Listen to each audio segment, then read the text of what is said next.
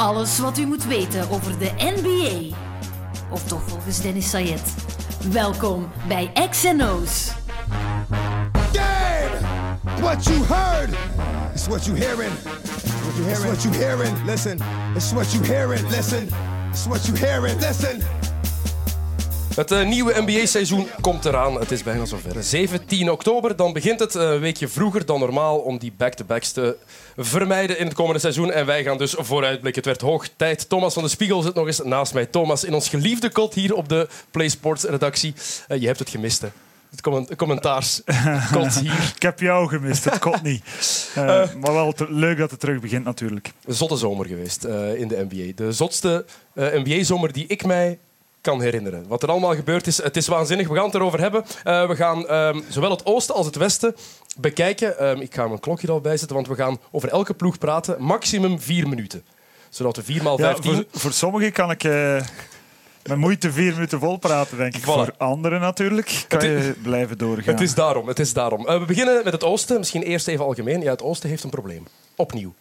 Ja, het is eigenlijk onvoorstelbaar. het, het, het hele systeem is eigenlijk gemaakt eh, rond competitive balance. Hè. Zowel de draft Mhm. als de conferences, als eh, eigenlijk alles rond. En eh, ook de verdeling van het geld. Alles, alles, alles is gemaakt om te zorgen dat ploegen competitief zijn. En men slaagt er toch maar niet in van het oosten even sterk te maken als het westen. En dat kan eens gebeuren voor een bepaald aantal jaar. Maar als je nu ziet hoe lang het al duurt dat het westen zoveel sterker is dan het oosten. En opnieuw eh, slaagt men er niet in van dat toch recht te trekken. eh, ja, dan schort er iets aan je systeem. En dan is er toch een loophole waar eh, moet over nagedacht worden van hoe gaan we dat oplossen. De NBA staat open blijkbaar ehm, om het playoff systeem te veranderen. Ehm, Adam Silver heeft dat gezegd. En niet meer oost en west te pakken, maar wel de 16 beste records. Maar ik denk dat dat de meest logische en meest haalbare eh, keuze is die ze kunnen maken. Ja, helemaal mee Eh, eens. en natuurlijk, ooit zal het wel terug rechtgetrokken worden, maar, maar niemand had verwacht dat het zo lang kan duren. Dat echt, eh, die drought zo lang kan duren van het oosten. Eh, en we moeten er dus iets aan doen. En ik denk dat dat de, de best mogelijke oplossing is. Maar de mensen die in het oosten zitten, die maken wel eh, ja, wat eh, meer kans om succes te hebben in de playoffs. Excuses trouwens voor mijn stem. Ehm, die laat het een klein beetje afweten de laatste weken. Maar goed genoeg om over de NBA te praten. En goed, dus ehm, Oost en West. We beginnen in de Eastern Conference. Eh, dan heeft u die eh, zware brok meteen als eerste gehad, dames en heren. Eh, we beginnen met het oosten. Dus ik ga... ehm, alle ploegen overlopen. Ik heb ze gerangschikt van wat ik denk dat de slechtste ploeg wordt in het oosten dit jaar naar de beste. En we beginnen bij de slechtste. En het is met een beetje pijn in mijn hart dat ik moet beginnen over de Chicago Bulls. Voilà, vier Eh, minuten zijn gestart. Voor alle duidelijkheid, eh, dat is Dennis' mening dus. Hè. Ik Ja, ga het is dat- mijn mening, absoluut. Dus eh, ik zit erbij om dat te counteren als ik het er niet mee eens ben. Eh, volgens Las Vegas gaan ze 22 matchen winnen. Eh, wat hebben ze gedaan? Ze zijn Jimmy Butler, Dwayne Wade en Rajon Rondo kwijt. Chris Dunn, Zach Levine en Lau- Lauri Markkanen zijn de vervangers zijn erbij. Ehm, ja, Chicago, wanbeleid, heel simpel. Het is daar vreselijk. Ja, het is eigenlijk ongelooflijk hoe ze erin geslaagd zijn van een program dat er goed uitzag de voorbije jaren. Toch drie, vier jaar geleden dachten we allemaal van hm, Mhm. hier komt iets van. En dan zie je toch dat ze daar niet in geslaagd zijn en dat het nu echt wel huilen met de pet op wordt. Ze Eh, willen jonger en atletischer worden, maar dat wilden ze vorig jaar ook al. Dan halen ze Dwayne Wade en Rondo binnen, heel vreemd. Nu, dan Levine. Ja, Levine die komt terug van eh gescheurde kruisband in zijn knie. Dat is niet echt eh, geweldig. Chris Dunn die heeft niet kunnen overtuigen in zijn rookie-seizoen.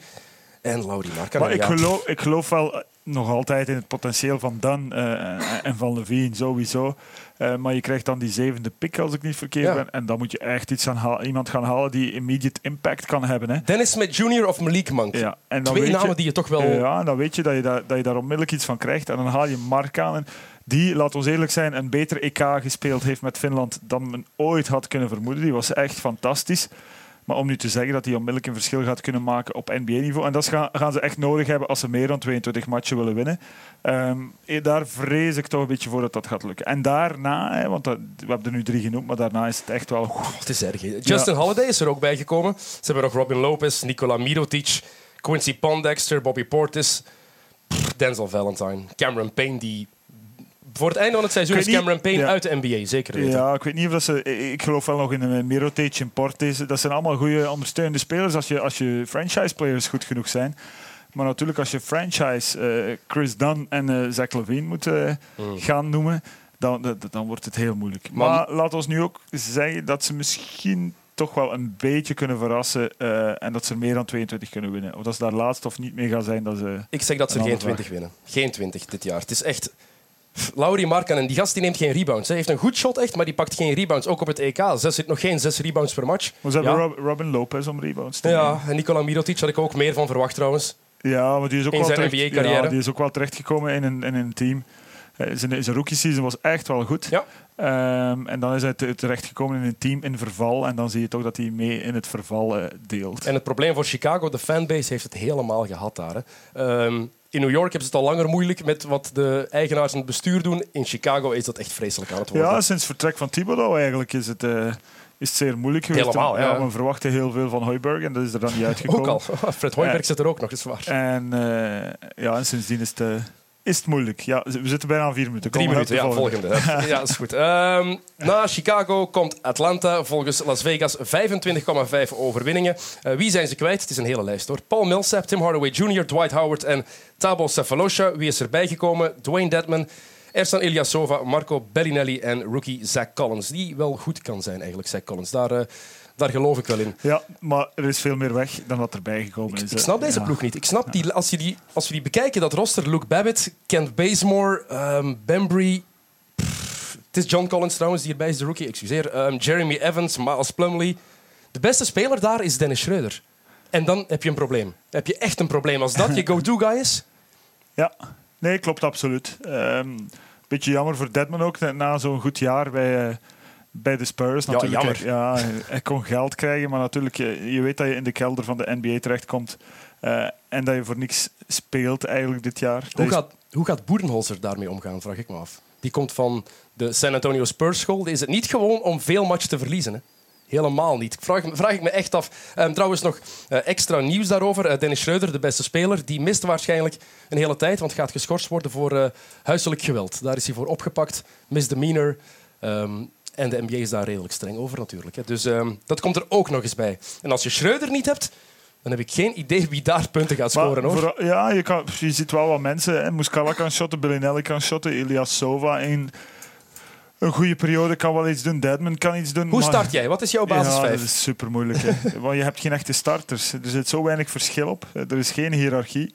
Ehm, en dat zal misschien Boedenhozen zijn uitdaging zijn. Hè, van te gaan kijken van oké, misschien kan ik een rotatie van 10, 12 mensen vinden. Eh, waarmee we iets kunnen proberen zonder dat we echte go-to guys hebben. Maar zo win je in de, in de NBA helaas niet zoveel Nee. wedstrijden. Malcolm Delaney, die zit er ook nog. Die vond ik niet zo slecht de afgelopen jaren. Ehm, maar ook geen gast die het verschil gaat maken. Nee, Atlanta, ehm, de topjaren die zijn daar voorbij. De Paul Millsap, Al Horford jaren. ehm, toch één keer 62, nee, één keer 60 matchen Ja, ja, ja, absoluut. En vier All-Stars gehad dat jaar. Dat, eh, Wie waren dat nu weer? Corver, Teague, Millsap en, en Horford. Ja. En alle vier weg. Voilà, goed. Hey, onder de twee minuten over Atlanta. Hey. Goed, goed op weg. Na Atlanta, voor mij persoonlijk, de New York Knicks. 30,5 overwinningen volgens Las Vegas. Ehm, even overlopen, wie is daar weg? Carmelo Anthony natuurlijk, Ehm, dat is het belangrijkste. Wie is erbij? Enes Kanter, Tim Hardaway Jr., Money, Money, Money, Doug, Mc- Doug McDermott, eh, Michael Beasley, niet vergeten, en rookie Frank Ntilikina, de achtste pick, de guard uit Frankrijk. Ehm, heel simpel, alles op Kristaps Porzingis. Dat is de filosofie voor de komende jaren bij de Knicks. Ja, je hebt geen keuze. Ik versta echt.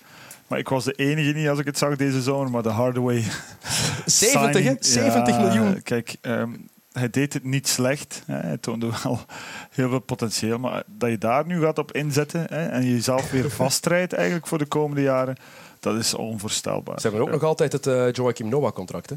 Dat is Ja. er ook nog. Hè. Ik wil zeggen, ze rijden zich Maar, dubbel en vast. Die, dus. heb je nog, die heb je niet eens genoemd. Ehm, dus ja, nee, ze hebben echt wel eh, nog steeds een probleem.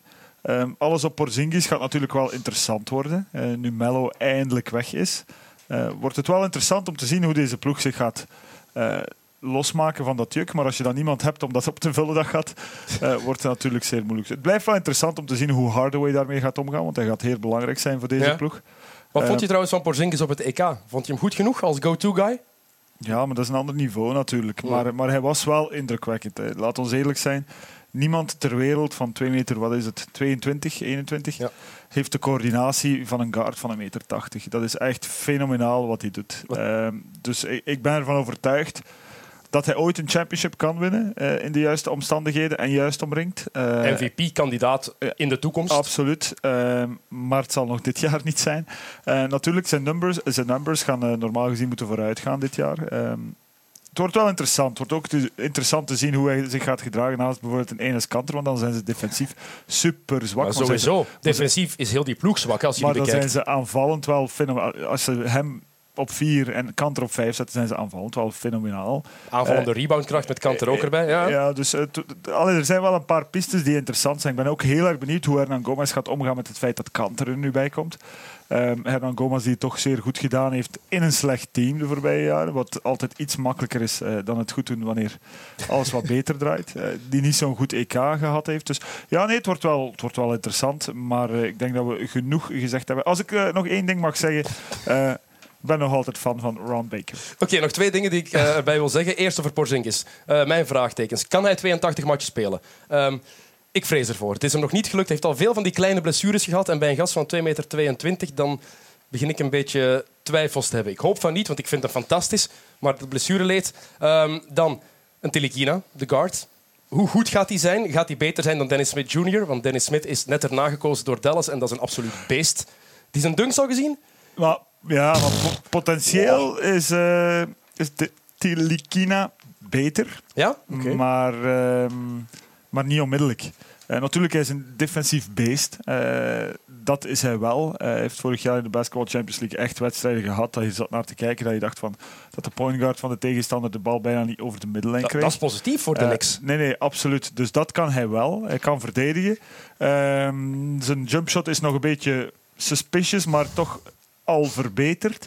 Eh, maar potentieel is hij heel goed. Natuurlijk, eh, dit is ook een team dat onmiddellijke impact nodig heeft. En dan ben je eigenlijk aan het verkeerde adres. Ik begrijp die draft soms niet. Waarbij dat je, ja, maar iedereen kiest op potentieel. Maar sommige teams hebben gewoon nood aan iets anders. Ja, dat is waar. Eh, de Bulls hadden nood aan iets anders dan Markkanen. Eh de Knicks hadden ook nood aan iets anders. En toch gaan ze voor de verkeer, volgens mij verkeerde keuzes op korte termijn. Ja, Maar ehm, nog twee dingen. We hebben nog, wat is het hier, nog eh 40 seconden voor de Knicks. Ehm, ze moeten tanken, heel simpel. Tank mode. Eh, ik vrees alleen dat ze daar niet, niet slim genoeg voor zijn en zo weer net te veel matchen gaan winnen. Het zou typisch New York zijn. Ehm, want ja, als je Doncic of Bagley of Porter Jr. kan krijgen, de top drie volgend jaar kan heel goed zijn. En Michael Beasley ehm, heeft gezegd, vier spelers van de Knicks gaan dit jaar 25 punten per match scoren. Dat is al fantastisch. Heb je zijn interview gehoord waarin hij praatte over mensen die maar 10% van hun brein gebruiken? Hij vroeg ik, zich ik af... heb een quote eruit gezien. Hij vroeg zich af wie die persoon was die dan dat 11 procent gebruikt heeft. Want die heeft toch ontdekt dat de mensen maar 10 procent gebruiken. Oh, fantastisch. En Michael Beasley draait, draagt een horloge rond zijn enkel. Ja, dat heb ik ook ergens Om in gezien. evenwicht te En zijn. Is dat ook het interview waar hij een t-shirt aan had van Goat of New York? Ja. Kijk, voilà. Eh, de Knicks gaan wel tof zijn om te volgen. Dat wel, opnieuw. Ja, nee, dat zijn ze sowieso. En, Altijd. eh, vooral off the court. Eh, Oké, goed. Eh, New York, een ploeg die ik daar dus, die ik beter inschat. De Brooklyn Nets. Eerste vraag, ben je het ermee eens dat Brooklyn boven New York gaat eindigen of niet? ja, dat is een hele moeilijke. Dus Ja? wel, ja, dat is ook de reden dat je dat gewoon gedaan hebt, om dat te kunnen vragen. Ehm, ja, nee, ik vind het een hele moeilijke. Ze hebben een paar goede dingen gedaan voor het eerst in jaren. Ehm, Russell is er natuurlijk bij, maar ik zal jou misschien eerst het lijstje laten Ja, overlopen. Brook Lopez die is dus weg. D'Angelo Russell erbij, Mosgoff erbij, Tyler Zeller, de versleten Murray Carroll ehm, en Alan Crabb. Vind ik een hele goede pick-up, die laatste Alan Crabb. Ja, we willen nu eens zien of hij zijn contract waard is natuurlijk. Hè, want in Portland, eh, hoeveel was het? 18 miljoen? Veel, hè? Ja, 18, miljoen per jaar dat had hij daar, denk ik. En daar was hij eigenlijk een, eh, een figurant. Eh, maar hij heeft wel potentieel, dus hier gaat hij het echt moeten tonen. Hij gaat een van de belangrijker spelers zijn in dit geheel. Dus nee, het wordt, eh, het wordt sowieso interessant. Ik, en natuurlijk, Russell eh, vind ik super dat hij hier terecht komt. Gaat hij zijn Eh. potentieel eindelijk kunnen inlossen, denk je? Ja, het is toch wel een andere manier eh, om, met omgaan van moeten, moeten, moeten dan in eh, LA. Ja, wat hij ook in LA heeft gehad. Ja. Het eerste jaar daar was het laatste jaar van Kobe. Niet evident. En dan, het jaar, en dan had hij ook nog het hele Snapchat gedoe met Nick Young. En dan vorig jaar onder coach Walton eerste jaar was geen onverdeeld succes. Dus misschien krijgen we nu de D'Angelo Russell te zien die we verwacht hadden in zijn eerste jaren in de NBA. Ja, nee, het zou, het zou heel leuk zijn. Maar ik, weet, ik vind het wel gewaagd dat je ze meer matches ziet winnen. Dan, Weet je eh, waarom? Ze hebben hun eerste ronde draftpick niet volgend jaar. Die heeft Cleveland nu in die trade met, eh, voor eh, Kyrie Irving gekregen. Dus ze hebben ook geen reden om te tanken. En die laatste 20 matchen vorig jaar bijvoorbeeld waren ze niet slecht, omdat ze ook tegen ploegen spelen die niet meer gemotiveerd zijn, die willen tanken of voor wie het niet meer uitmaakt. En zij denken van ja, blijven bouwen op naar de toekomst. Ze hebben ook een coach die daarop inzet met Kenny Atkinson, die die ploeg echt kan motiveren. Dus dat kan een verschil maken, denk ik. En Jeremy Lin, vorig jaar was hij echt niet zo slecht Ja. als hij fit was, hoor. Nee, absoluut. En ik ga eventjes over Jeremy Lin doorgaan. Als je iets interessants wil lezen op de Players Tribune, denk vorige week of twee weken geleden. Een, een super interview met Jeremy Lin. Dus eh, zeker lezen. Ehm, ja, nee, met Trevor Booker er ook bij. Nee, ze hebben wel wat, wat scorekrachten. Ze hebben wel wat... eh, nee, oké. Ik, kan, ik kan ermee leven. Je Maar mag ze dankbaar zijn trouwens. Hè? Eh, niet alleen de trade ehm, die Brook Lopez naar de Lakers heeft gebracht. Oké, of dat zoveel beter is. Maar Kyle Kuzma zat daarbij in dat pakket. ja, en dat is Dus- onze beste speler in preseason bij de. Lakers. Maar daar gaan we het straks over hebben. MVP Kyle Kuzma. En die hebben de Nets laten gaan. Eh, goed, Brooklyn. Dus, ehm, oh, wat zei Vegas trouwens? 27,5 overwinningen, denkt Las Vegas. Drie minder dan de Knicks. Ja. Het is gewaagd, Dennis. Ik, zie er meer, ik zie er eigenlijk wel meer winnen. Ja? Ja. Oké, mooi. Ehm, volgende, na Brooklyn heb ik de Indiana Pacers. Indiana, ja, Paul George kwijt, Jeff Teague, CJ Miles, eindelijk Monte Ellis, niemand die die gaat missen. Eh, wie is erbij? Victor Oladipo, Domantas Sabonis, Corey Joseph, L. Jefferson, Bojan Bogdanovic en Darren Collison. En Lance Stevenson is terug. Een hele lijst, ik weet het, veel namen. Eh, maar het belangrijkste is het verlies van Paul George. Hoe ze dat gaan opvangen. Ja, niet met Oladipo in elk geval. Eh, nee, ik vind Oladipo een goede speler, maar hij heeft eh, bij OKC toch wel de kans gehad om belangrijk te worden. Is dat zo, naast Russell Westbrook? Ja, ik vond van wel. En hij heeft niet gedeliverd op momenten dat hij die kans kreeg. En op een bepaald moment heeft Russ gewoon gezegd van ik ga het zelf doen. Eh, maar ik had wel het gevoel in het begin dat er naar hem gekeken werd. En toen was hij net niet goed genoeg om die rol in te vullen. Natuurlijk, het was geen cadeau. Hè. Nee. Je moest in iemand zijn voetsporen treden Ook al. die dat eh, wel deed. In omgekeerde volgorde dan, boven Russell. Eh, maar eh, nee, het was niet evident. Mm, maar ik vind dit toch terug een uh, allegaartje van van alles. Het is echt... En ik zie de, het team er nog niet echt in. Ik moet echt mijn best doen om te gaan zeggen van... Oké, dit, wordt, dit wordt het team. Ja, hoe, met welke ploeg speel je in crunch time? Als het een spannende match is. Wie, Bojan Bogdanovic, denk ik, die op, staat op het terrein. Corey Joseph. Ja, maar nu ben je echt de, de starting five, eigenlijk kan noemen. Oladipo. Ja, Miles Turner. Start je met Lance, eh, gebruik je Lance Stevenson of ga je voor Thaddeus Young? Die zit daar ook nog altijd. Hè? Geen, geen van beide. Mhm. En dan... eh, nee, het is een super moeilijke. Ik denk vooral... eh, ja, onder doel is het een hele moeilijke. Miles Turner, daar kijkt iedereen naar. Ja. Die gaat de stap moeten zetten. Ehm, dat verwacht iedereen toch. Ik vraag me alleen af of hij daar goed genoeg voor is. Ik zie hem als een hele goede tweede optie. Maar niet als die go-to guy in een ploeg. Natuurlijk, hoeveel matchen zie je ze winnen dit jaar? Hè? Volgens Vegas 31,5. Ja, kijk, eh, ik denk dat Miles Turner goed genoeg is om in een team te spelen. Maar we zijn hier nu aan eh, het vijfde team ondertussen. En we zitten nog altijd maar aan 31,5 gewonnen wedstrijden. Dus Dat zegt veel over het oosten. En dat zegt veel ook over de kwaliteit, eh, of het gebrek eraan, in elk geval van deze teams. Hè. En dat is bij Indiana eh, niet anders. Ehm, en Ik ben ook geen fan van Nate McMillan. Ik, vind, ik heb het nooit ik een goede coach een sympathieke, gevonden. een sympathieke man, maar geen goede coach. En ik denk dat, eh, ja, dat we zitten hier echt over teams te discussiëren, maar we zijn begonnen met Chicago. eh, dat die allemaal ongeveer in, in dezelfde grootorde. Maar je zegt dat ja, sommigen moeten tanken, eh, de Nets nu niet. Eh, maar we zitten, het gaat echt een, een, race zijn naar de laatste plaats. eh. De Pacers zouden eigenlijk moeten tanken. Het probleem is, het zit totaal niet in hun DNA. ehm, in hun DNA. De eigenaar die heeft dat niet graag. Larry Bird wil dat helemaal niet. Ook al gaat hij een stap op, heeft hij een stap opzij gezet, wat meer. Ja, Indiana. Ik weet niet wat ik daarvan moet denken. Dus ehm, 31 overwinningen, het zou goed kunnen. Goed, volgende ploeg. Indiana gaan we naar eh, de ex-coach van Indiana, Frank Vogel en de Orlando Magic. Eh, wie is er daarbij? Eh, Jonathan Isaac, rookie, gedraft ehm, in de top zesde pick is die gedraft uit Florida State. Jonathan Simmons erbij, de man van San Antonio. En Aaron Aflalo, ook al leek die een klein beetje eh, versleten vorig seizoen. Heel verwarrende ploeg. Een ploeg die totaal niet in evenwicht is. Ook, ja, dit is toch, als je die namen ook bekijkt, als je die overlopen. Biombo zit daar nog, DJ Augustine, Aaron Gordon, Evan Fournier, Mario Hezonja, Alfred Payton, Terrence Ross, Nikola Vucevic, Jonathan Simmons. Pff, ehm, ja, dit is heel vreemd. Het is ja, alleen dit een is ook... Ja, ploeg is- zonder shooting. Buiten Fournier en Spades. ja, en Spades, inderdaad. En Terrence Ross in principe. Voor de rest is daar Qua shooting heel weinig. Hier gaat ook de uitdaging zijn als je ziet. eh, ik weet dat er eh, heel veel Orlando-fans zijn, ook bij onze kijkers en luisteraars. Echt Eh, dat- niemand. Hè? Ik ken geen enkele Orlando Magic fan. maar hier gaat het ook. ja, ik ken er één. Maar. Jeroen, het gaat over jou. Maar ja, het wordt echt een, een hele moeilijk ook. En hier is het ook terug. Je zit met 10, 12 spelers waarvan dat je weet, die halen wel wat niveau. Maar ten eerste, met wie ga je starten? Met wie wil je in crunch staan op het terrein staan? En wie gaat het gewoon doen voor jou? Hè? En dat, pff, dat is echt moeilijk. Is Alfred echt- Payton, de point guard, die zit daar al pff, een paar jaar hetzelfde te doen. We geloven daar, ik geloof daar ergens nog altijd wel in. En Dat kan je bijvoorbeeld van een Jonathan Simmons, eh, die wel een goede indruk gegeven heeft in het systeem van de Spurs, kan je daar iemand van maken die ook, volgens mij komt hij gewoon tekort. eh, Mogelijk. Op dat vlak. eh, dat is niet iemand die eh 17, 18 à 20 punten per wedstrijd kan geven En- op regelmatige basis. En hun beste speler ergens is eigenlijk nog altijd Aaron Gordon, tenminste qua potentieel. Maar ze weten nog altijd niet wat ze daarmee moeten doen. Dat is eigenlijk een, een light versie van Blake Griffin. Man die ook de bal kan overbrengen, die heel atletisch is. Ehm, ze moeten die meer op die point forward laten, laten spelen. Het is zo een beetje een, een Maar trendy ja, woordje. hij is Maar, een light versie. Ja. Hij weegt gewoon 20 kilo minder dan...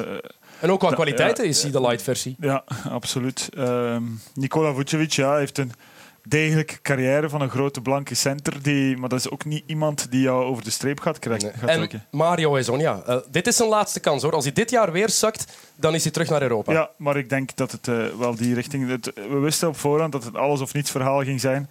Eh, en tot nu toe is het niets, niets verhaal geweest. Natuurlijk, is ook geen cadeau. Hè. Het is eh, Ja, maar... Orlando. Natuurlijk, als je dan ziet hoe dat Fournier daarmee omgaat... Voilà. eh, die je misschien qua profiel een beetje kan vergelijken, ja, dan, eh, dan is dat toch wel een ander verhaal.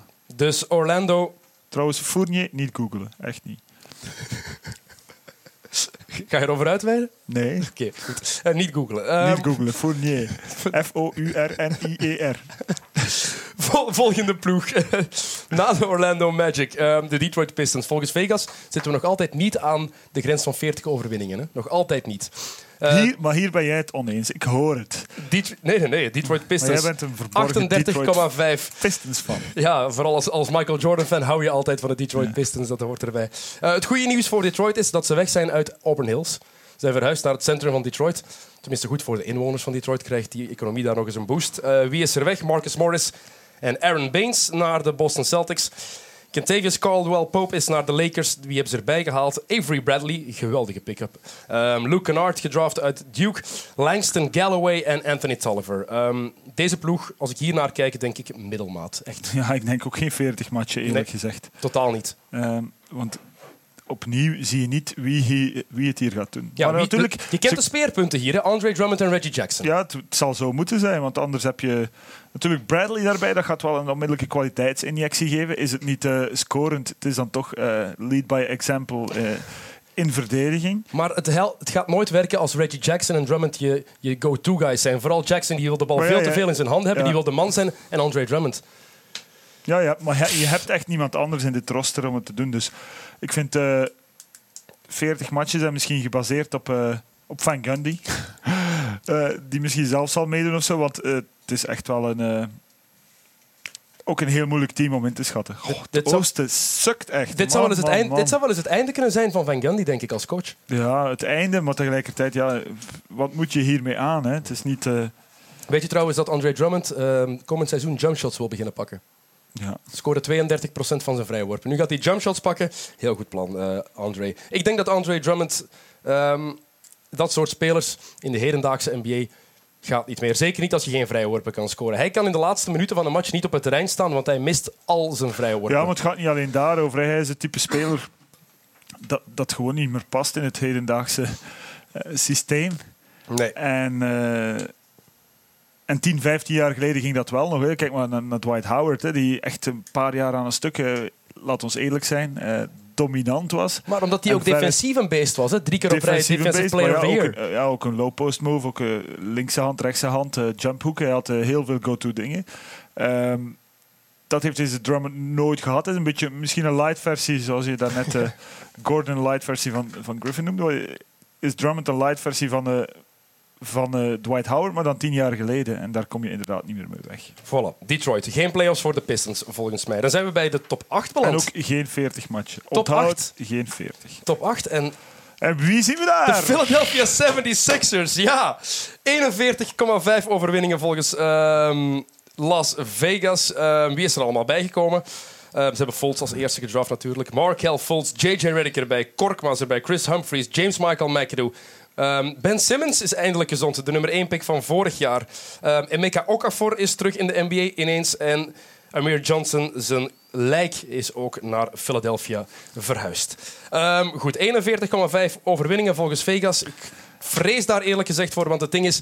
De vraag, het enige wat telt, blijven ze eindelijk gezond? En dan hebben we het over drie jongens, Simmons en hebben Beat vooral- Fultz. Ja, en vooral over één voor mij. Eh, als een beat een heel jaar gezond kan blijven, en die kans is bijzonder klein, laat ons eerlijk zijn. heeft al zelf gezegd, ik ga, geen, ik ga geen 82 matchen spelen. Ja, dat is ook wel straf als je dat zelf al verklaart. Maar eh, speciaal voor jou hebben, het seizoen, hebben ze het seizoen dan 14 dagen verlengd. En, eh, en dan zeg je het zelf al. Maar, nee, maar, maar ik denk dat alles niet staat of valt met de Embiid, maar toch heel veel. Hè. En als je die kan omringen met al die jonge mannen die echt ongelooflijk kunnen ballen. Hè. Laat ons eh, echt eerlijk zijn. Je kan, je Eh, kan daar een basis 5 hebben van Ben Simmons, J.J. Redick, Markel Fultz, Dario Saric en Joel Embiid. ja, dat is dus echt... Op papier, op papier is dat leuk. Ja, leuk. En dan win je er ook 40 dit jaar. Eh, vooral als je naar alle andere ploegen in het oosten kijkt. Zeker als Embiid speelt zoals hij vorig jaar speelde. Hij heeft maar 32 matchen op het terrein gestaan, maar in die 31 matchen was Embiid een all-star. Ja, nee, nee, klopt absoluut. Vind ik. Ja, nee, klopt absoluut. Ehm Fultz daarbij, nee, je hebt echt eh, zoveel potentieel en echt leuk om naar te kijken. Korkmaas, die echt ook binnengekomen is op, eh, op de juiste manier, die onmiddellijk goede dingen beginnen doen is. Eh, nee, je hebt echt wel een fantastisch team. Reddick daarbij, want ze hebben toch wel iemand nodig die ouder is dan 22. Dus nee, dit, dit kan echt goed komen. Dit kan ook ongelooflijk verkeerd lopen opnieuw. Ik wou daar even op ingaan. We, gaan, we zijn een beetje negatief over het oosten misschien, zoals u hoort. Dat is niet verkeerd bedoeld, maar er zijn een paar heel vreemde dingen. Hier, we hebben het al over de gezondheid van de spelers. En zeker Joel Embiid, die nog altijd... Die is maar vorige week begonnen met 5-on-5 practice. Dat is heel laat. Ehm, het volgende probleem, Markel Fultz, hè, als eerste gedraft. De Sixers hebben daarvoor getrade met ehm, de Celtics, zodat ze die nummer 1 pick hadden. Ehm, naar boven getrade. Tijdens het tussenseizoen heeft hij zijn shot veranderd. Hij had een, echt een goed shot vorig jaar in college. Heeft heel zijn techniek veranderd. Ziet er helemaal anders uit. Heeft daar ook niemand over ingelicht. Heeft dat op zichzelf gedaan. En het is echt slechter geworden. Het is veel platter geworden. Waarom zou je zoiets doen? Ja, het is niet dat... Vraag ik me echt af. ja, op jezelf. Er gaat toch wel iemand gezegd hebben van je moet daar iets aan doen. Ik zag het ook, maar ik vond het nu wel. Ik zag het in trainingen en daar vond ik het nog meevallen. Maar als je het dan in, ja, in de wedstrijd zag, Plat, ja, was het echt niet goed. Ehm, ja, Ze hebben hem gekozen gewoon- boven Lanzo. Hè? Ja, het zijn echt wel een paar eh, gekke jongens bij. Hè. Eh, laat ons eerlijk zijn. Ehm, nee, het wordt, een heel, ja, het wordt gewoon terug leuk om naar te kijken. Net zoals ze vorig jaar ook leuk waren om naar te kijken. En dat men in Philadelphia gewoon blij is dat er terug competitief basketbal gespeeld Dat sowieso. Ben Simmons, daar geloof ik ongelooflijk in trouwens. Ja, Heeft die- geen shot. Oh, heerlijk om te zien spelen. Ja, gewoon een heel hoog basketbal-IQ.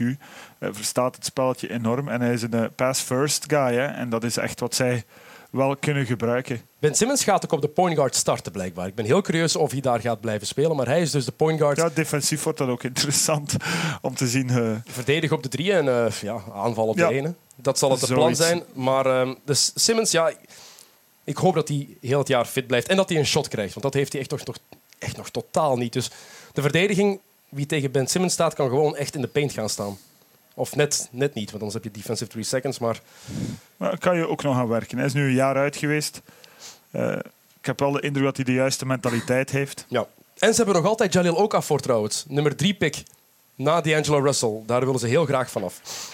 Goed, Philadelphia, playoffs. Eh, halen ze de playoffs, ja of nee? Ja, Ja, oké. gewoon omdat ik het wil. Ik denk van niet eigenlijk, maar ik wil het zo graag. Eh, volgende ploeg, nummer 7 in het oosten volgens mij. De Charlotte Hornets. De ploeg van ene Michael Jordan. ja, Dwight Howard, Malik Monk, Michael Carter-Williams, die zijn erbij.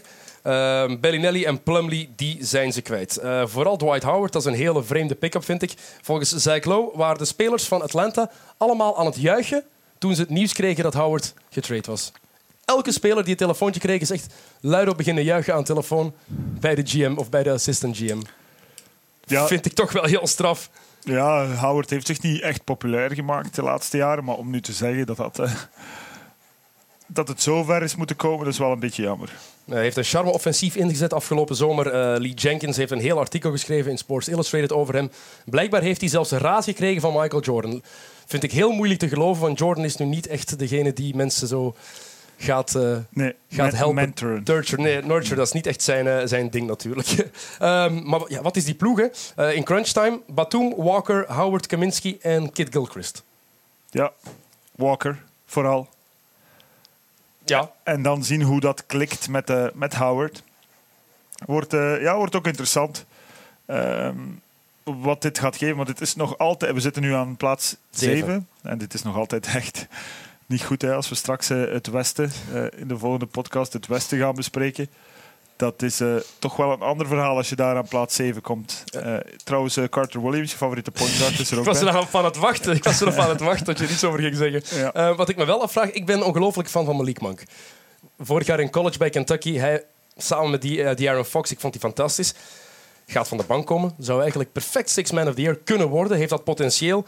Maar blijf maar praten over het feit dat hij niet snapt dat de Knicks hem niet gedraft had, dat hij daar had willen zitten. Eh, weigert om Jordans te dragen in de ploeg van Jordan, maar gaat voor Nike's. Heel vreemd allemaal dat hij die cultuur dan niet oppakt als je daar zit.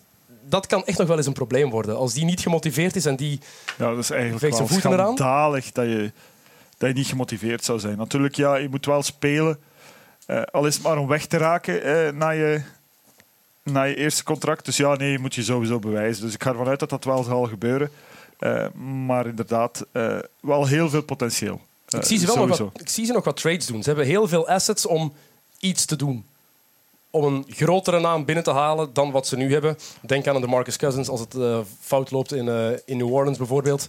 Ehm, dat kan gebeuren. Ja. Of het gaat lukken, weet ik niet. Maar Ja, heel interessant wordt ook Batum, want die heeft eigenlijk na Portland niet zo fantastisch gespeeld.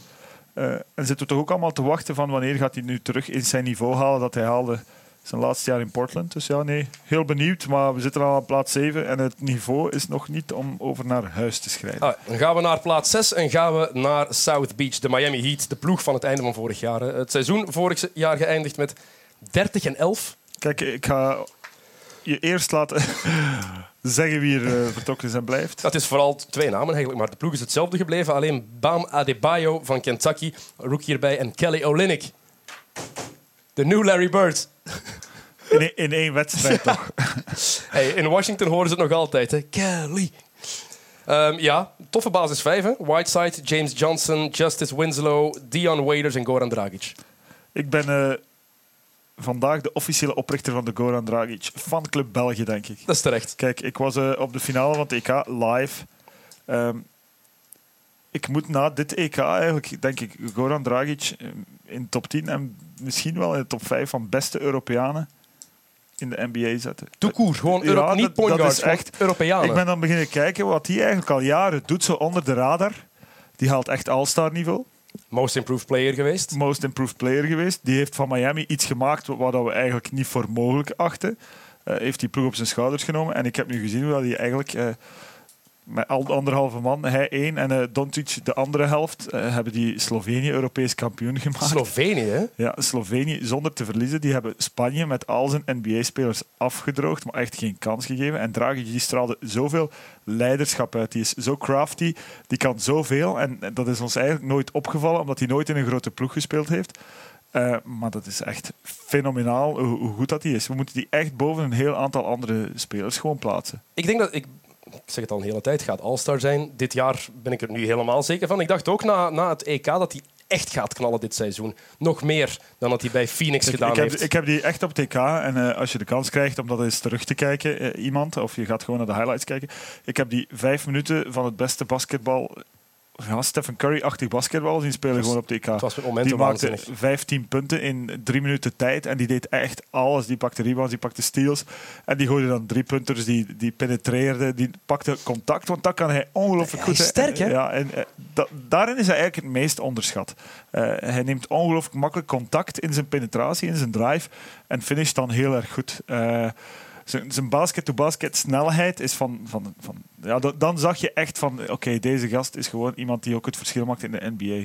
Want dat, dat is waar je heel vaak atletisch nog het verschil zit tussen top Europees basketbal en NBA, is gewoon de snelheid waarmee men van basket naar basket gaat. Als hij de turbo aanzette, ja, zelfs met de bal, hè, zelfs al dribbelend kon er niemand mee. En uh, zelfs in de finale van EK, waar je toch wel uh, tegen mensen speelt die geen prutsers zijn, zag je dat verschil. Uh, dus ja, ik, ik, ben, ik ben fan en ik vond dat ze vorig jaar eigenlijk al onverwacht een zeer goed seizoen uh, gespeeld hebben. Tweede helft. De eerste helft trok op niks. Hè. Hadden ze 11 gewonnen, 30 verloren. En daarna hebben ze gewoon het tegenovergestelde gedaan. 30 gewonnen, 11 verloren. Ja, en je moet Spoelstra toch wel credits geven. Heel voor, veel credits. Ja. Ja. Dus ja, ik ben heel erg benieuwd. En vanaf nu vind ik het oosten. Kijk, we hebben nu alle crap gehad. Nu wordt het tof. ja, en vanaf nu kunnen we echt praten. twee dingen over Miami. wat positief is voor volgend jaar, die cultuur. Hè. De cultuur is daar echt constant. Dit, het is heel duidelijk wat er bij de Heat is. En dat, hebben, dat heeft Sacramento bijvoorbeeld niet, om maar een ploeg te noemen.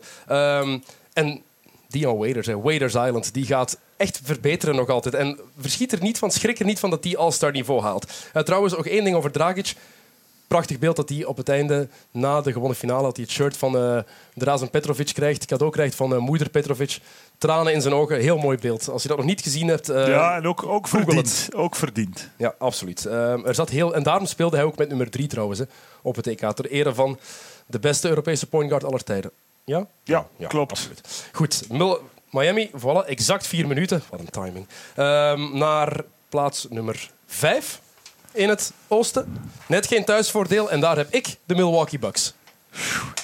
Volgens Las Vegas 47,5 overwinningen. Maar het is vrijwel dezelfde ploeg. Enkel Jabari Parker die is oud voor de eerste helft van het seizoen. Gaan ze dan 47,5 halen?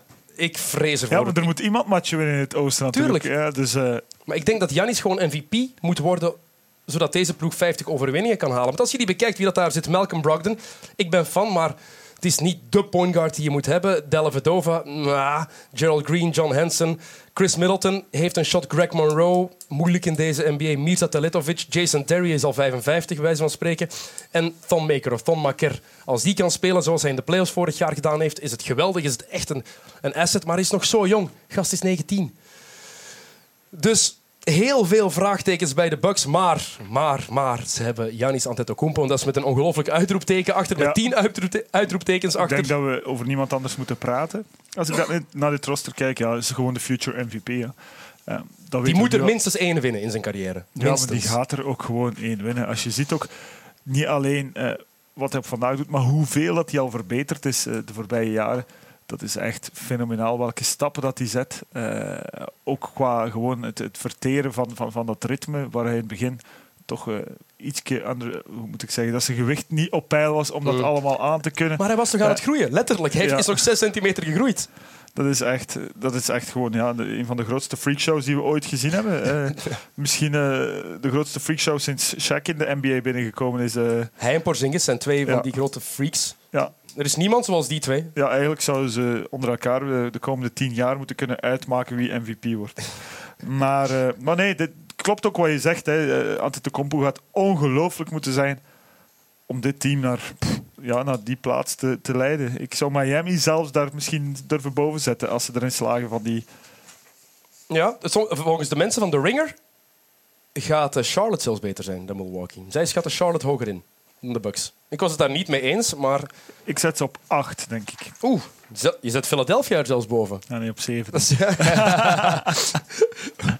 maar dus alles, uh, ja, alles over Janis daar. En Jabari Parker. Ja, ik ben altijd een Parker-fan geweest. Misschien ook gewoon door de speelstijl, hoe hij speelt, de oogtest. ik vind dat een ongelooflijk lekkere speler. Offensief tenminste, want defensief doet hij niet veel. Ja, ik vind dat wel iemand... He always gets it done. Hè. Ja? De, de manier waarop is soms heel raar... Uh, maar hij, hij, slaagt er wel altijd in. Plus ja, hij, hij, heeft gewoon ook elk jaar een twintigtal highlight plays die je wel eens opnieuw wil bekijken. Uh, maar twee kruisbandblessures in twee jaar? Ja, er is sowieso een onderliggende reden dat je dat twee keer op twee jaar hebt. Uh, in dezelfde knieën? Ja, er moet iets zijn dat niet oké okay is. Uh, en dat moet je wel uh, eruit kunnen halen, want anders komt het nooit meer goed. Ik ben ook heel erg benieuwd om te zien of het nog goed komt. Hè, want twee is toch sowieso heel erg moeilijk. Is nog jong, hè? even kijken. Hoe oud is hij? Geboren in 1995. Ja, maar als je dan Ja, al twee Die gast is gehad hebt... 22, ja, dat is waar. Maar is wel nog maar 22. Ja, en je hebt wel een... een, een- ja, het is niet dat hij zijn atleticisme eh, niet nodig Nee. heeft om, eh, om te spelen. Hè. En na twee durft dat wel al eens gebeuren dat daar toch een stukje van weg is. Oké, goed. Eh, dat is mijn vijf. Op naar de top vier eh, in het oosten. En dan begin ik met de Toronto Raptors. Tjoe.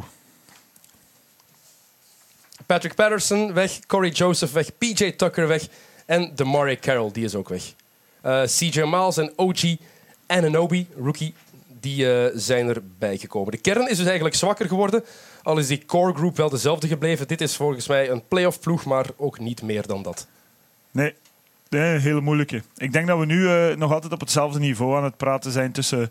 Oké, Philadelphia buiten beschouwing gelaten, maar 7, 6, 5, 4. ehm, Ja? Die zijn onderling inwisselbaar. Zelfs met. DeMar DeRozan en met, ehm met Kyle Lowry daarbij. Ja, en Ibaka, gezien- want die ploeg die blijft nog wel hetzelfde Ja, op dat, vlak. Hè? Ja, we hebben wel gezien dat... Ja, maar ik vond Patterson toch sowieso een, meerwaarde. Ik ben heel erg benieuwd ehm, hoe CJ Miles het gaat doen, want die gaan ze echt nodig hebben. Eh, want ze zijn kwetsbaar. We hebben ook gezien dat ze kwetsbaar zijn op momenten dat of DeRozan of Lowry of gekwetst of niet presteert, of gekwetst is of Ja. niet presteert, waren ze sowieso kwetsbaar. Dus ik vind dit... pff, ja, ze hangen er misschien zo wat tussen, tussen die kopgroep en tussen die ja, het is een hele moeilijke. Norman Powell ook wel, ja, die heeft ook wel eh goede dingen al laten zien. Ze hebben wel iets, ze hebben Valanciunas nog altijd, eh, die als hij goed is echt wel... eh, Pultel, we En- weten daar nog niks over eigenlijk. Hè? Jacob Pultel. ja, we hebben die vorig jaar twee keer ge- Ja, ja. gezien op Hans het jaar of zo. En daar werd heel veel van verwacht. En die hebben ze zo wat in de wachtkamer gehouden. Dus eh, nee, ja, pff, moeilijk. Maar zij zijn er natuurlijk in geslaagd van hun twee All-Stars te houden. Eh Lowry die ook gezegd heeft dat hij nooit meer weggaat. Ehm, dus het, ja, het probleem is dat je weet in de playoffs wat je krijgt. Hè. Je krijgt de Marty Rose, een gast die geen driepunters kan knallen. Je krijgt ehm, met Kyle Lowry een gast die het ineens te moeilijk vindt in de playoffs. Dat is gewoon Ja, ik moet zeggen, ik heb ongelooflijk veel respect, eh, respect, respect. eh, respect voor, eh voor de Rosen om in de huidige NBA zonder driepuntshot te doen wat hij doet. Ja, absoluut. Maar dat is door één simpele reden. Er is niemand in de NBA die zo'n voetenwerk heeft als de Marty Rose. Let ja, daar dat eens is- op. Ja, dat is Dus- een eenvoudige reden, maar dat is ook wel zijn verdienste. Maar tuurlijk is zijn een verdienste. ongelooflijke eerste stap. Ehm, en hij heeft wel die range tot, de ja, tot de 5, 6 meter, maar niet verder. Eh, Ja, maar oké, hij weet dat ook. Hij gebruikt dat zo goed als niet. En dat, eh, ja, dus, dat, dat, dat zie je dan wel. Ik heb er echt heel veel respect voor dat je daarin slaagt. In een eh, door drie punters gedomineerde NBA, dat je toch van de Raptors, eh, niet alleen, maar toch wel een belangrijke factor bent, een, een, een constante gemaakt hebt in, in, in, in de toppositie in het oosten de voorbije jaren. Dus props. Oké, goed. Toronto, voilà. De playoffs, ehm, er is niks aan veranderd, dus op naar het volgende. Top drie, dan wordt het eh, helemaal interessant. Eh, nummer drie, de Washington Wizards. Ik denk dat het wel duidelijk is ehm, dat dat de top drie, eh, een top drie ploeg wordt.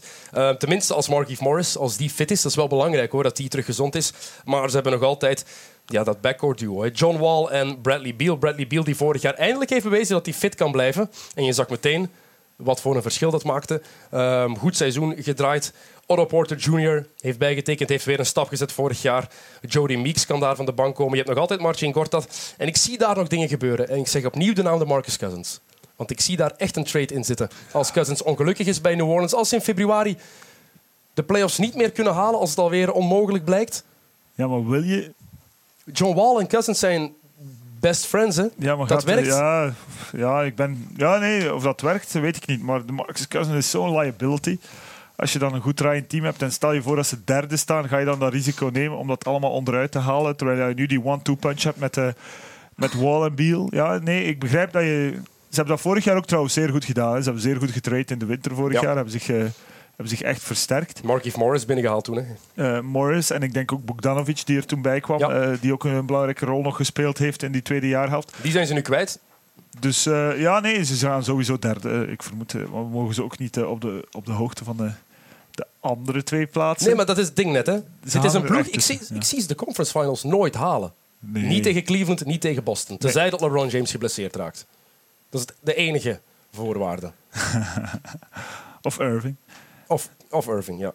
Zelfs dan nog. Brad, Brad, Brad, Stevens, Brad Stevens. Uh, maar ja, dit Washington. Scott Brooks vorig jaar, ik vind dat hij bewezen heeft dat hij een betere coach ja, is dan we jaren, dachten. Je bent echt geen fan van maar Scott ik heb Brooks. jaren op zijn kap gezeten. dus laat ons zeggen dat hij, ja, dat hij iets, uh, iets goed gemaakt heeft. Nog niet alles. Uh, want als je op de 1 en de 2 Wall en, uh, en Beal hebt, is het vrij makkelijk om te weten hoe het allemaal... Maar hij heeft er toch een ploeg van gemaakt vorig jaar. En ze, ze deden het ook goed, ook hun roleplayers. Maar ik denk dat dat ook aan hun persoonlijkheden ligt. Maar die deden het echt wel goed. Hè. Mike Scott en Jason Smith, dat zijn allemaal mannen die weten wat van hen verwacht ja. wordt. Uh, en niet meer doen dan dat. En dat is heel belangrijk. Hè. Mahinmi ook. dus ja... Um, moet wel eens gezond zijn. Vorig jaar heeft hij vooral um, veel geld gekost aan Washington. Is hij ja. met zijn, uh, met zijn dat hij vandaag met verkoudheid in bed ligt. um, wel belangrijkste voor Washington, voor mij ook John Wall. Overall, beste point guard in de Eastern Conference. Ja, nee, en dat vindt hij zelf ook. Heeft maar, hij, heeft gelijk. Ja, nee, maar hij is, hij is dat ook gewoon. Uh, of nu, om nu te zeggen, hij wil I want to be in the MVP race, zei hij een paar Kijk, maar dat is een gezonde motivatie. Nee, dat klopt. Heb je die uh, dunk gezien trouwens in preseason over Michael Beasley?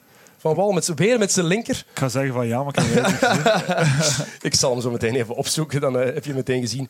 Maar het is zo'n beest, zo'n snelle speler. Um, ik vind hem ook steeds verstandiger worden. Als je, hem, uh, als je hem ziet spelen. Vorig jaar tenminste vond ik hem steeds uh, verstandiger. Ik ben even hier de dunk aan laten zien. Aan uh, John Wall over Beasley. Hupsakee. Ja, oké. Okay. Beasley kwam wel laat, maar... het is, het is en blijft Beasley. Ja, maar hij verrast wel mensen. Had zijn horloge niet aan. Beasley rond, rond, zijn, rond zijn enkel. Het is daarom. Um, maar Washington, wat zeggen ze in Vegas? 47,5 overwinningen. Ik denk dat ze de 50 kunnen ja, halen. Ik denk het ook, gewoon die, al die andere teams zo slecht zijn. Dat die er nooit 30 of 35 gaan winnen. Dat ze sowieso uh, rond de 50 gaan eindigen. Zeker met, met die basis 5 weet je al dat je goed bent voor 45, 50 matchen zonder enige verrassing. Voilà, goed. Top 2 dan. Ja, twee ploegen die vorig jaar ook 1 en 2 waren in het uh, oosten. En nu is ja, het de dit, vraag... Dit jaar durf je niet aan, heb ik gezien. Hè? Nee, ik Ja. durf het niet aan dat ik niet Ja, denk dat het gaat gebeuren. Vegas doet het wel. Hè. Vegas zegt dat Boston 56,5 matchen gaat winnen en Cleveland 53,5. Uh, ja. Jij hebt vorig jaar, uh, dankzij het Ja, dankzij, beetje- dankzij. Ja, nee, gewoon, ja, ze, hebben, ze hebben zich laten gaan op het eind, om de een of andere reden. Ze hebben gewoon een maand niet meegedaan. Ze zeiden, die ik zei het in België, die heeft ons op twee gezet. We gaan die eens gelijk geven. Eh, maar nu dus niet. Nu zet ik Boston op eh, de tweede plaats ehm, en niet Cleveland. Ehm, Boston, ja, daar is veel gebeurd. Hè. Heel veel gebeurd. Ehm, wie is er allemaal weg? Even denken. Ehm, Isaiah Thomas, belangrijkste naam. Eh, die is natuurlijk verdwenen. Eh, Jay Crowder, die is ook weg. Avery Bradley, daar, eh, die zijn ze kwijt, want dat gaat een enorm gemis worden. En ze zijn de pick van Brooklyn kwijt. Wie is erbij gekomen? Marcus Morris overgekomen van de Pistons. En de belangrijkste naam, Kyrie Irving. Jason Tatum, die hebben ze ook gedraft als derde. Dat zijn drie hele mooie namen die erbij komen. Aaron Baines is ook nog nieuw. Ehm, en Daniel Thijs, eh, Duitser, die er ook bij komt. Maar het is vooral... ehm, ja, Kyrie Irving.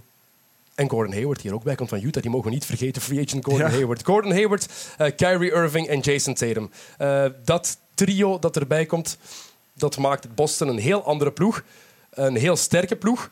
Een ploeg die de Cavaliers moet kunnen uitdagen. Maar kunnen ze de Cavs ook kloppen, denk je? Ja, ik, ik zou ze erboven durven zeggen, gewoon omdat je weet dat, dat de Cavs terug een paar flows gaan hebben. Ook in het reguliere seizoen. Eh, en in de playoffs denk je ook. Niet in de playoffs. Ah, oké. Ja, daarom nu- kunnen ze, ja, kunnen ze, je bent ze nu aan het bovenzetten. In de playoffs. Dat kunnen ze, kunnen ze. Cleveland vier keer in zeven matchen verslaan?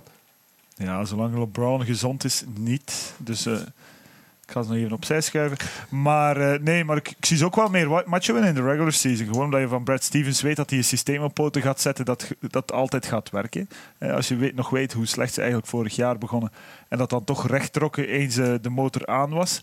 Ehm, dus ja, nee, ik denk, ik denk wel dat ze in de regular season één kunnen zijn, maar ik zie ze niet winnen. Ik zie ze echt het oosten niet winnen. Ik zie ze nog altijd Cleveland niet kloppen. Puur door LeBron? Ja, en ook omdat er wat nieuwe input is in, eh, in Cleveland en wat nieuw bloed dat misschien toch wel deugd zal doen aan dat team. Ehm, ook op de relatie, moeten we eerlijk zijn, de relatie Irving-LeBron zat toch wel meer sleet dan we ooit durfden vermoeden. Mhm. Ehm, en dat zal ook zijn weerslag wel gehad hebben op het eh, terrein. Maar natuurlijk, eh, we gaan het nog niet over Cleveland hebben, maar... ehm, ik ging al over Cleveland beginnen. Eh, maar ik zie, ja, nee, ik zie, ja, dit wordt gewoon ja, de max om, te zien wat dat gaat geven. Hè. Als je Hele ziet grote ook- ploeg, hè? en als je ziet de inspanningen die al die teams zich getroost hebben, die andere teams, om Hayward binnen te halen, om Miami niet te noemen. Ja, dan inderdaad. weet je dat, dat Hayward gewoon gaat deliveren dit jaar. Hè. Die wou absoluut in Boston zijn, die wou in dat team spelen, die wou voor Brad Stevens spelen. Terug voor Brad Stevens. Stevens was een coach bij Butler, hebben de finale gehaald van het NCAA-toernooi in 2010. Verloren van Duke omdat Hayward uit de buzzer van aan de middenlijn maar net mist. Eh, anders was het de meest verrassende titel ooit geweest misschien. Ehm, en het is vooral, als je het ook bekijkt, al die namen, een heel grote ploeg. Hè? Ehm, op Kyrie Irving na. Je hebt Jalen Brown die waarschijnlijk gaat starten. Je hebt Jason Tatum, Marcus Smart, Gordon Hayward, Al Horford, Marcus Morris. Het is een hele grote sterke ploeg die defensief op alles kunnen switchen. En dat ook gaan doen. Ja, en ze gaan, onmiddellijk, eh, ze gaan er onmiddellijk staan ook, denk ik. Want dit zijn gewoon ook jongens die heel weinig nodig hebben om dat te verstaan. Eh, Marcus Morris misschien, die heeft wel langer nodig, maar... eh, Ik, ik vind dat geen Ja. slechte pick-up, Nee, nee, nee, gezegd. absoluut niet. Nee, nee, nee. Dit wordt echt, dit wordt echt een zalig... Als je Celtics-fan bent, eh, wordt dit een zalig jaar volgens mij. Je, krijgt, je hebt een zalige toekomst. Dat Ja. is het ook. Want Tatum en ehm, Brown, dat zijn jonge gasten. Tatum is het eerste jaar. Blijkbaar wordt zo upgehyped dat het de nieuwe Paul Pierce is. Zelfs Paul Pierce zegt het. Dat Jason Tatum echt the truth is. Ehm, of dat gaat zijn. Het is, rookies zijn nooit echt goed de Ja, laatste het ook, jaren. ja, nee, we hebben het ook nog niet over Daniel Thijs gehad. Dat is een Duitser. Eh, waar we nog gaan van verschieten, want die is ongelooflijk. Dat is een, een grote, blanke eh, jongen, maar die is ongelooflijk atletisch. De ja, play van het toernooi zeker op zijn naam gekregen, uiteindelijk. eh, ja, ja, ja, maar die was niet super, maar die gaat gewoon shots blokken en die gaat af en toe wel over iemand dunken en die gaat wel een goede indruk laten. Dat is ook iemand die al Euroleague basketbal gespeeld heeft, dus je kan die onmiddellijk wel inschuiven. Dat is niet iemand die uit college komt waar je nog heel lang moet op wachten. Die ervaring is daar al wat. ja, ja. dus die, die verstaat dat al beter. Ehm, nee, dit, dit- ja, voor Celtics-fans zijn het echt leuke tijden. En je hebt opnieuw een absolute ster. Want ja, we kunnen over Isaiah Thomas zeggen wat we willen. En ik, ik bewonder hem eh, uitermate. Maar Irving staat er gewoon nog een trapje boven. Daar moet je eerlijk in zijn. Al En- was het seizoen van Thomas vorig jaar offensief een van de tien beste seizoenen die, ooit, die een guard ooit bij elkaar heeft gespeeld. Ja, dat nee, is nee, gewoon zo. Fenomenaal. waren... Maar je weet dat het niet beter wordt dan dat. En dat hij ook de rest van je team gewoon niet beter kan maken dan wat hij vorig jaar gedaan heeft. En dat is met Irving, die gewoon, dat, dat weet je, die gaat voor jou 7, 8 matchen winnen dit jaar. Hè. Ehm, dat hij alles gaat binnengooien in de laatste drie minuten. En dat maakt nu net het verschil tussen Isaiah Thomas en een Kyrie Irving. Maar die trade blijft wel vreemd. Hè. Het zijn twee ploegen die vorig jaar 1 en 2 waren in dezelfde conference, de conference finals tegen elkaar spelen. En die traden dan twee van hun grootste sterren naar elkaar. Het is, als je erover nadenkt, het is nog nooit gebeurd zoiets. Ik kan het me, ik kan het me van geen enkele sport herinneren dat er twee rechtstreeks rivalen uit dezelfde conference in twee point guards en twee sterspelers bijna naar elkaar traden. Het is zo vreemd. Ehm, goed, maar dus, dat, eh, perfecte overgang naar de eerste plaats. De Cleveland Cavaliers opnieuw op één, denk ik, na het reguliere seizoen en ook na de playoffs als ze gezond blijven. Eh, Kyrie Irving is daar dus vertrokken. Het is vooral wie daar allemaal is bijgekomen. Hè. Ehm, laten we even snel bekijken wie. José Calderon, Jay Crowder, Jeff Green is erbij gekomen. Cedi Osman is erbij. Kendrick Perkins, Derrick Rose, Isaiah Thomas, Ante Zizic en ene Dwayne Wade. Ehm, heel veel bekende namen. Dat roster, als we het bekijken, ziet er indrukwekkend uit. Op papier is het echt ja, waanzinnig eigenlijk. Ehm, of het gaat werken tegen de Warriors, daar heb ik mijn twijfels bij. Want dan moet je hier aan denken. Stel, stel- dat iedereen gezond wordt, dan moet Isaiah Thomas gaan verdedigen op Kyrie Irving. Op Kyrie Irving. Isaiah Thomas gaan verbeteren op Steph, verdedigen op Steph Curry. En Dwayne Wade op Klay Thompson. En dat zie ik niet helemaal goed komen. het grootste probleem is en blijft voor dit Cleveland de gezondheid van Isaiah Thomas. Als Thomas niet goed terugkomt van die zware heupblessure, en dat is echt niet te onderschatten, zo'n heup, eh, zeker niet met de speelstijl van Isaiah Thomas, contact pakken, vallen, zo speelde hij echt. Ehm, als Thomas niet helemaal terugkomt, dan is Jeff Van Gundy ervan overtuigd dat de Celtics de Cavs gaan verslaan. Ik heb daar nog altijd mijn twijfels bij door LeBron James, maar toch, we mogen dat niet onderschatten, die blessure van Ja. eh, Isaiah Thomas. Wel, je mag ze niet onderschatten, maar het is ook niet de enige liability. En als je dan ook nog Derrick Rose en Dwayne Wade hebt, Vooral Derrick Rose. vooral Derrick Rose, maar ook Wade gewoon, die, die, ja, die, is eh, toch al een beetje versleten en die heeft toch al wat issues gehad de voorbije jaren eh, met zijn knieën. Ja, dan weet je dat je, dat je kwetsbaar bent. Eh, als je compleet bent, is er volgens mij pff, geen enkel probleem. Eh, maar je weet dat de kans zeer groot is dat je dat niet gaat zijn. Eh, en dan moet je gaan kijken van, oké, wie staat daarachter? om dat te gaan opvangen. En dat is niet heel veel. Maar oké, dat ze de voorbije jaren eigenlijk ook niet. Maar dat hadden Irving wel. En Isaiah Thomas moet die rol van. Irving een beetje overpakken. Zo wordt dat gezien. Dus het enige wat telt tot aan de playoffs is de gezondheid van IT. Ehm, of ze nu één of twee worden in het oosten, het maakt voor LeBron niks uit. Dat heeft hij al genoeg bewezen. Ehm, dat hij toch wel die play de finals haalt. Het zou wel straf zijn trouwens als hij er weer in slaagt om die te halen. Ja, een interessant vraagstuk is denk ik ook... eh, hoe gaat Love eh, het vertrek van Irving verteren? Maar het feit ook dat eh, Rose en Wade erbij gekomen zijn, als die gezond zijn, vrees ik dat er voor Love maar evenveel zal inzitten dan vroeger. Eh, Love, Love gaat op de center starten. Tristan Thompson verhuist naar de bank. Ze gaan starten eh, in het begin van het seizoen. Derrick Rose, Dwayne Wade, LeBron James, Jay Crowder en Kevin Love. Ja, ben ik heel erg benieuwd. Dus Crowder gaat moeten verdedigen, want dat kon hij ongelooflijk goed toen hij uit college kwam. Ja. En is dat daarna even vergeten hoe dat moest. Eh, maar dit team gaat hij sowieso, denk ik, vooral moeten verdedigen. Dus nee, het wordt, gewoon, ja, het wordt ook gewoon interessant en het wordt, het, het wordt wel leuk. Maar het traden van oude sterren, eh, waarvan je niet zeker weet of ze nog gezond zijn of niet, omdat ze je vrienden zijn, daar heb ik toch mijn vraagtekens bij. En ik weet niet of dat een goede strategie is. Banana Boat. Ja. Kom op. Volgend jaar kan het. Hè? moet Ze worden allemaal free agents. Misschien worden... moet je Banana Boat eh, om af te, sluiten, af te sluiten even uitleggen.